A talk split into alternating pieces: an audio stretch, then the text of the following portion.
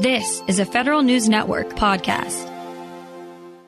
The Defense Department has unveiled a long awaited zero trust strategy. It lays out a detailed and ambitious plan for how military networks should embed zero trust principles by the year 2027. Federal News Network's Justin Doubleday has the latest. Justin, this has been long time in coming, hasn't it? What is in the strategy? Yeah, so this lays out DoD's approach here to moving away from a perimeter-based cybersecurity model where you're relying on firewalls and things like that to keep the attackers out, to really uh, a, a, never trust, always verify uh, approach that's implicit in this whole zero trust idea. And DoD's strategy here actually includes 45 separate capabilities organized around seven uh, zero trust pillars. And those pillars, really quickly, are users, devices, networks and environments, applications and workloads, data, visibility and analytics, and automation and orchestration. So there's quite a bit in there to chew on. And, and, DoD segments its approach into what it kind of calls a target set of zero trust capabilities that it wants everyone in DoD to get to by 2027. And then beyond that, there's advanced capabilities that, that DoD lays out beyond 2027. So the baseline is these target capabilities, and I won't go into every single one that it lays out, but some examples include a user event inventory, federated identity, credential, and access management, endpoint detection and response capabilities, and software defined network networking. Those are a few that DoD expects to get to over the coming years. Dave McKeown is the acting principal deputy CIO at DoD. He told reporters that while they lay out some specific timelines and capabilities, it's up to the defense components to determine how exactly they'll get after this. We are not prescriptive. As you read this strategy, we are not defining exact components that people have to buy, specific software, anything like that. We are defining capabilities here and we're leaving it up to the services for how they implement those and integrate them together in order to achieve the desired zero trust level. So their participation is key. They're on board with it. They know about this. We've been telling them about it for several years now and, and they've been integral to the development of the strategy and the roadmap that you see there. That's Dave McKeown, the acting principal deputy CIO at DoD. So 2027 is the long term deadline. What are some of the deadlines, milestones in the meantime? Yeah, so DoD components, you know, the military services and the defense agencies will have to come up with execution plans of their own for how they're going to get after this by next September. That's when they're due to the DoD CIO's office. And DoD components are also being directed to start piloting zero trust on three legacy systems over the course of the next year if they haven't started already. And then there, one specific key deadline is that all D, DoD organizations should be logging network traffic by the fourth quarter of fiscal 2023. Uh, and by the end of 2023, DoD components should begin deployment of zero trust into production real life systems that they're using. So over the next year, we're going to see a lot of action. Randy Resnick, director of the Zero Trust Portfolio Management Office, says the barriers here aren't really technical, they're more cultural and organizational. I think to get to the target level, there aren't any technical critical path items that are unachievable for us to get to zero trust at the at the target level. It's a, just a matter of leadership's ability to execute. We have the dollars, and uh, every single year we're uh, doing a review of what's required uh, going into the next years in the FYDP to make sure that this is well funded. The department over the last three or four years thoroughly understands the needs for zero trust from a cybersecurity perspective to uh, address the threat so this is a very high priority endeavor. That was Randy Resnick, director of the Zero Trust Portfolio Management Office. And how will they fund it? Well, there's not going to be a central pot of funding or anything like that. Components will have to address funding for their zero trust plans through the annual budgeting process. And the, the DoD CIO's office, who's leading this effort, is going to work with components if they have any sort of resourcing shortfalls. But it's going to have to come through the annual funding process, and they're going to have to get it approved by Congress year in and year out. And of course, Justin, the DoD is moving a lot of its computing resources to the cloud, lots of endeavors going on there. How about the cloud service providers? They've got to be part of any zero trust strategy, correct? Yeah, that's right. Uh, DoD actually plans on piloting its zero trust approach with the major cloud service providers. uh, DoD released uh, this roadmap along with this strategy, and that initial roadmap kind of lays out how DoD can take its current IT infrastructure and shift it to zero trust. But they're also working on another one that's going to look at how the commercial cloud can adopt the zero trust approach that they've laid out here. And DoD has been working with the four commercial cloud providers uh, Google, Oracle, Microsoft, and Amazon that are going to be a part of its joint warfighting cloud capability. Here's McKeown again. We gave several of them advanced copies uh, of drafts of what we were working on. They were very encouraged that somebody had finally defined for them the things that they would need to hit in order to satisfy zero trust. Uh, a lot of companies out there slap the zero trust label that they, they do zero trust on their products, but we have clearly defined a North Star for these vendors, and I, I think they were pretty happy with that. And again, that's Dave McKeown, the acting principal deputy DoD CIO. And what about end users, the average soldier, sailor, airman, marine, and civilian user of systems at DoD? How will this affect them? The hope is that for the most part they won't notice. Uh, while it will qu- require a pretty significant effort and re-education for IT professionals who are involved in the administration of these networks and the day-to-day operating, the goal is that the average end user doesn't see much of a difference in what they have to do to log in on a day in and day out basis. DoD users are already depending on where they work, used to maybe less than uh, ideal networking uh, conditions the biggest change they'll see maybe under this strategy is there might be more multi-factor authentication and things that they have to do there. But Resnick says it, the goal is that this could actually help improve their experience in the long term. It's a good opportunity for the department to address the technical debt that exists in the infrastructure of the DoDIN right now. So while we move to zero trust, we're also going to be modernizing or upgrading the networks. And via zero trust, the just the techniques of zero trust actually reduces a lot of the bandwidth that goes back and forth in the network itself. So we may actually see just merely by going to zero trust a better improvement in the throughput. And again, that's Randy Resnick, director of the DoD, DoD CIO's Zero Trust Portfolio Management Office. And it sounds like they're going to have to really keep this funded over the next few years. If they have a 2027 goal, that means the successors to all these people are going to have to keep carrying the ball. Yeah, that's right. It's definitely not going to be something where they come up with a, a plan here and achieve it over the, the next year, uh, buy a couple products. It's gonna it's gonna be something that you're going to see DoD consistently uh, leaning on over the coming years, and it'll be interesting to see how these different milestones evolve. So the race is on between CMMC and Zero Trust. Yeah, I, I think uh, DoD would take getting to uh, both of those things over over the next five years here. Yeah, well, they're both turtles. We'll see which one gets over the line first. Federal News Network's Justin Doubleday. Thanks so much. All right, thank you, Tom. Be sure to check out his story at federalnewsnetwork.com. Leadership today, especially within the federal workforce, is being tested more than ever before. After an exemplary career as a former executive at the FBI, focused on policy and strategy, Sasha O'Connell, PhD, is guiding future federal leaders as the executive in residence in the School of Public Affairs at American University. Sasha joins host Shane Canfield, CEO of WEPA, to discuss her exciting career, the future of the federal workforce, and the lessons she's learned along the way. Hello, and welcome to the Lessons in Leadership podcast. I'm your host, Shane Canfield, CEO of WEPA, and today I'm thrilled to be joined by Sasha O'Connell. Sasha is an executive in residence in the Department of Justice, Law, and Criminology at the School of Public Affairs at American University and spent the majority of her career at the FBI and most recently as the organization's chief policy advisor, science and technology, and the section chief of office and policy for the FBI's deputy director. Sasha, welcome. Shane, thanks so much for having me. It's a pleasure.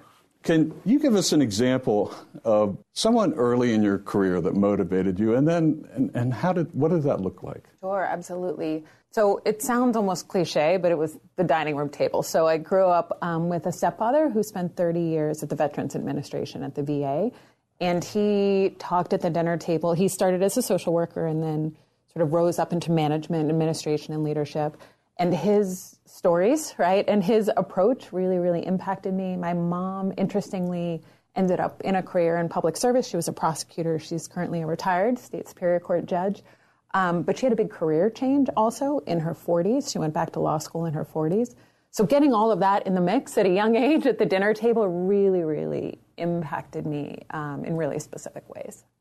Yeah, that's amazing. My my father was part of um, the generation that took um, President Kennedy's call to action, and he took that to heart, and he went and worked at the Department of Interior and a number of other places in federal service.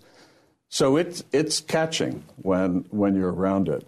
You've held a number of leadership roles at the FBI, which is historically a male-dominated organization. What skills or traits helped you most as you navigated that? It's such a it's an interesting and challenging yeah. sort of situation and question. One I don't think I still am reflecting on. I've been out of the FBI about six years, and I'm sort of still thinking about it. I think the bottom line was when I was there, and I really grew up there. Um, I didn't I didn't know any different. I grew up with male cousins and brothers, and you know it was sort of a continuation of of my existence. So it did, you know, in retrospect, it, it was a really unique situation, but it didn't necessarily feel that way for me at the time. I think staying mission focused, staying not about me, staying flexible in terms of problem solving all helped me. I will say there's resources today that weren't there when I was there, or certainly when I was starting out. There's a lot of affinity groups for women in national security, women in federal law enforcement. And I will say, I think I would have really benefited from access to those kind of resources as I was coming up.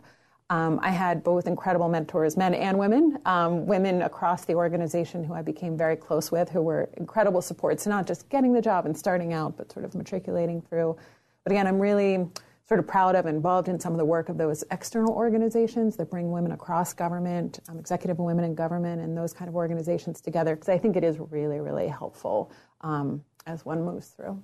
Yeah, we, we actually work with a, a, number of those too and, and go to their events and conferences and support them because it's important. How has your leadership style developed or changed over the years? Well, I think I've gotten a little more confident in it, right? The seeds were there at that dining room table. One thing um, that carried through that I learned from my stepdad was to focus on the process. He would talk at dinner about big ideas or big changes and how to get from here to there was part of his day job, so he thought about explicitly, was getting other people on board, getting that stakeholder engagement, getting other people to think it was their idea if that was required.